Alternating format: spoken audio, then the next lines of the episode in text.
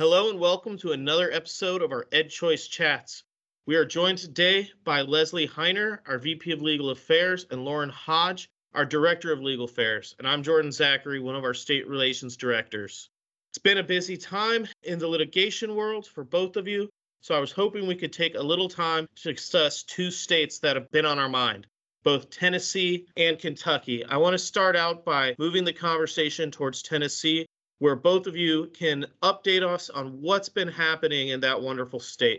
First, I want to start with Leslie. Can you give us a little bit of the current case status and what you think our listeners should know about the litigation in Tennessee? Yes, thanks, Jordan. Tennessee is a very important case because Tennessee folks have worked for such a very long time to pass a Thatcher in that state. Brian Kelsey there, he has many sleepless nights to prove how long and how hard he's worked on getting the legislation passed for kids in his state.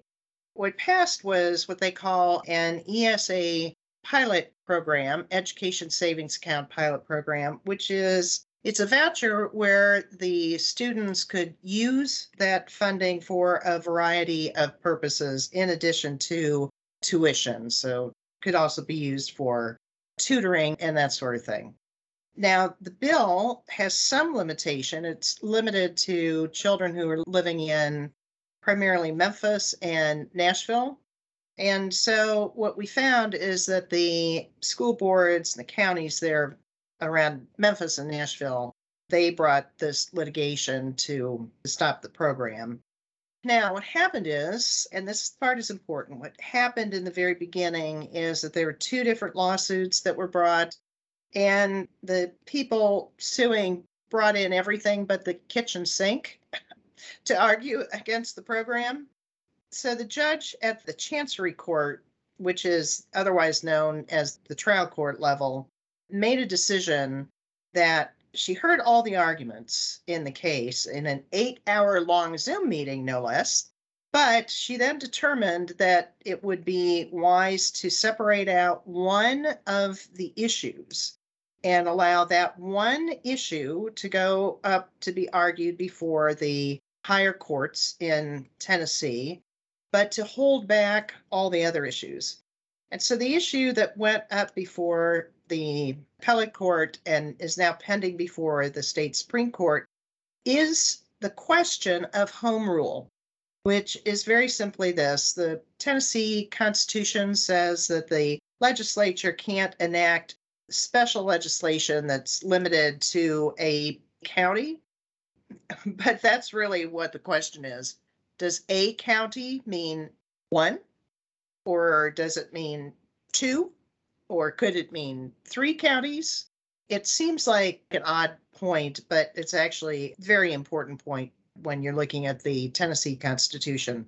So that is the question that's pending. Now, another issue before the Tennessee Supreme Court is more procedural in nature.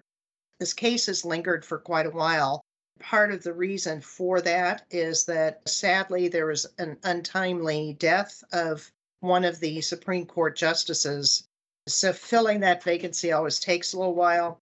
The governor filled the vacancy. However, then that judge recused herself because she had worked previously for the Attorney General's office, and so she was concerned about any possible conflict of interest in the case. So then another judge had to be appointed. So they brought up Judge Frierson from the Tennessee Court of Appeals to hear this case, and they did oral arguments again here just in the last couple weeks. All this to say that we're expecting a ruling out of the Tennessee Supreme Court sooner than later, because there are five justices.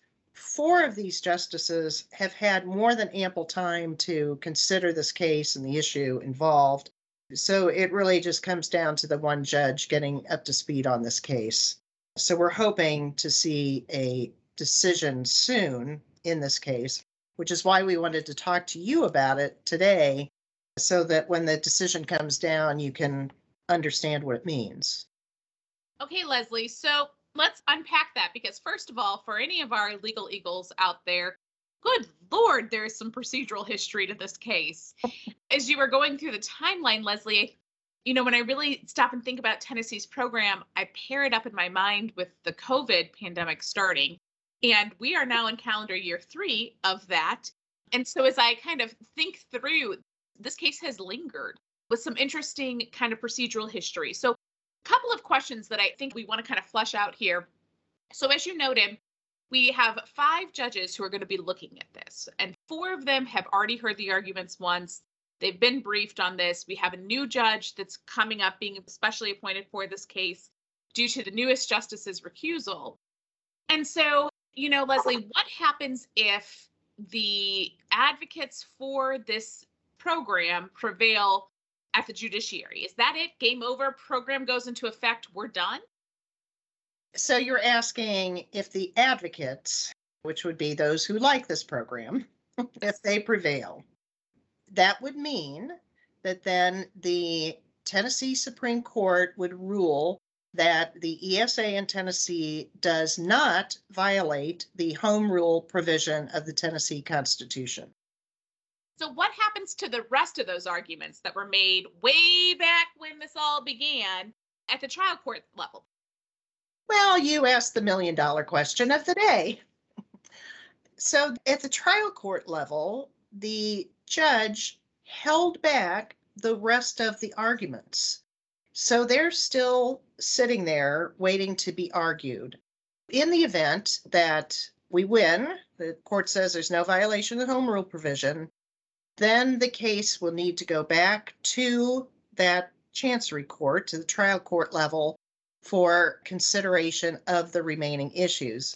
Now, the remaining issues are the usual ones that we see in these cases, violation of the uniformity clause or equal protection. You know, there's nothing out of the ordinary from what we normally see in these cases, but those issues will need to be considered again, hopefully judiciously and quickly. But yeah, don't hold your breath is what I would say, because that really will depend on the court's discretion. So for all of those families who are hoping to utilize this program, even if the case were to prevail and the court were to find there was no violation of Tennessee's home rule, that does mean there could still be a waiting period for those families. Is that right, Leslie? There could be. And this is where timing means, means everything.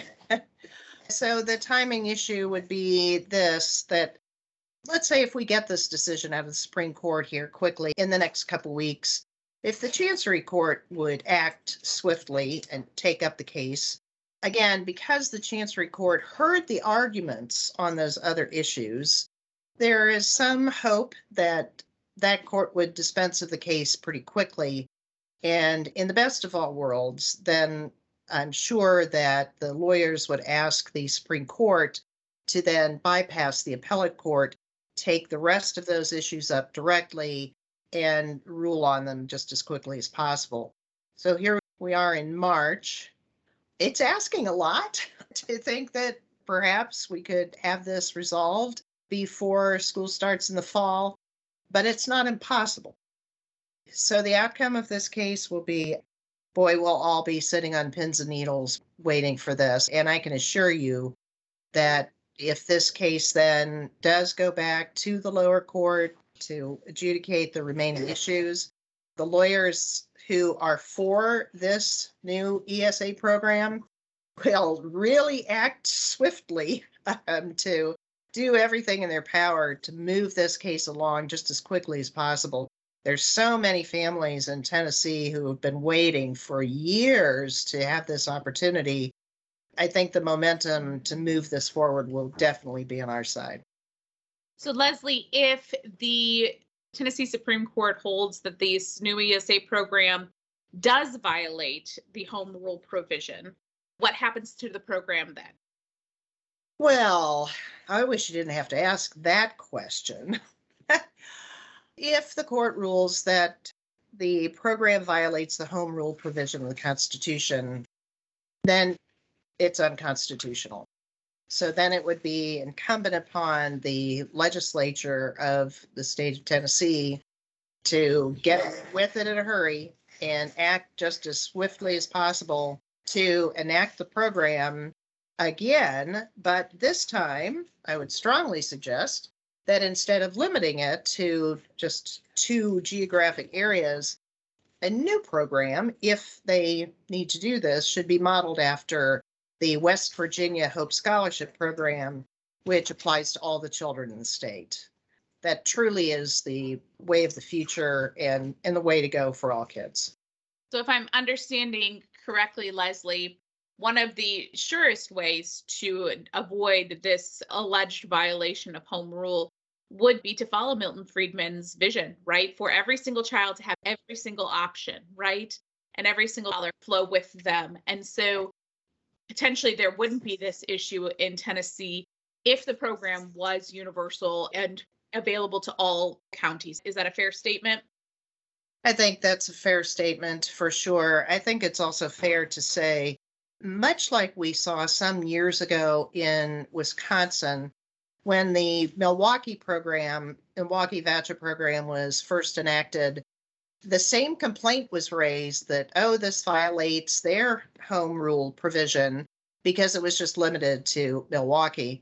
But the court in Wisconsin was very clear to say, wait a minute, none of this happens in a vacuum. These legislators are not enacting a program thinking that, oh, if it really works, we won't make it available to anybody else. That wasn't it at all. The whole purpose was, let's make this program work first and foremost where the need is the greatest. And if it works for these kids, then absolutely we need to broaden this to all children in the state.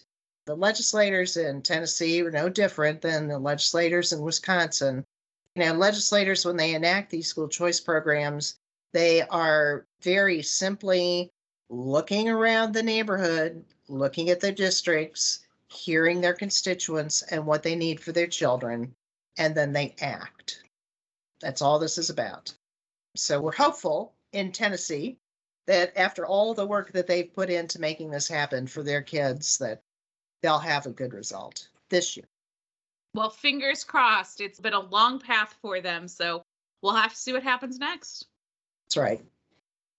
As we finish up with the legal podcast today, we're going to briefly touch base about Kentucky and the Council for Better Education versus Johnson, which is a case over the nation's first tax credit funded E S A.